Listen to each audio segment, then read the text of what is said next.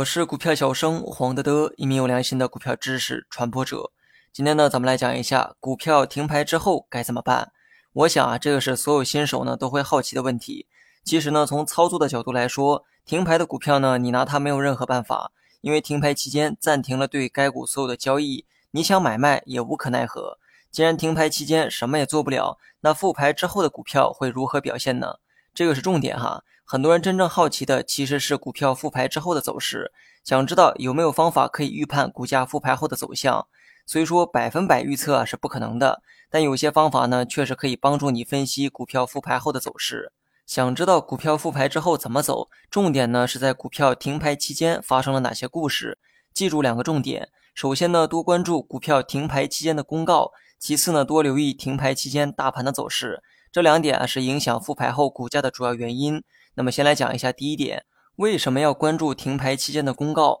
公司停牌呢都是有原因的，而这些原因呢都会写在公司的公告里。如果公司停牌的原因呢是偏向于利好，那么复牌之后股价倾向于上涨；反之呢，停牌原因偏向于利空，复牌之后呢则倾向于下跌。最常见的利好停牌呢是并购重组。消息本身是一则利好，但在并购的过程中，你需要时刻留意公司的公告，因为公司呢会把并购的进展写在公告里。那么对于这种利好消息来说，只要最终的结果能够如愿的完成，股票复牌之后呢，大概率会出现上涨，除非说中途发生了意外，公司呢终止了并购的进程。那么以上说的主要是利好消息，有些时候一些负面内容也会让公司被迫停牌，比如说股价异常波动。最常见的就是题材炒作，股价呢短时间内出现暴涨暴跌，更常见的其实是暴涨后的停牌，也就是股价被炒作的太厉害，触发了监管，交易所呢对该股票进行了停牌的处理，并要求呢公司说明具体的情况。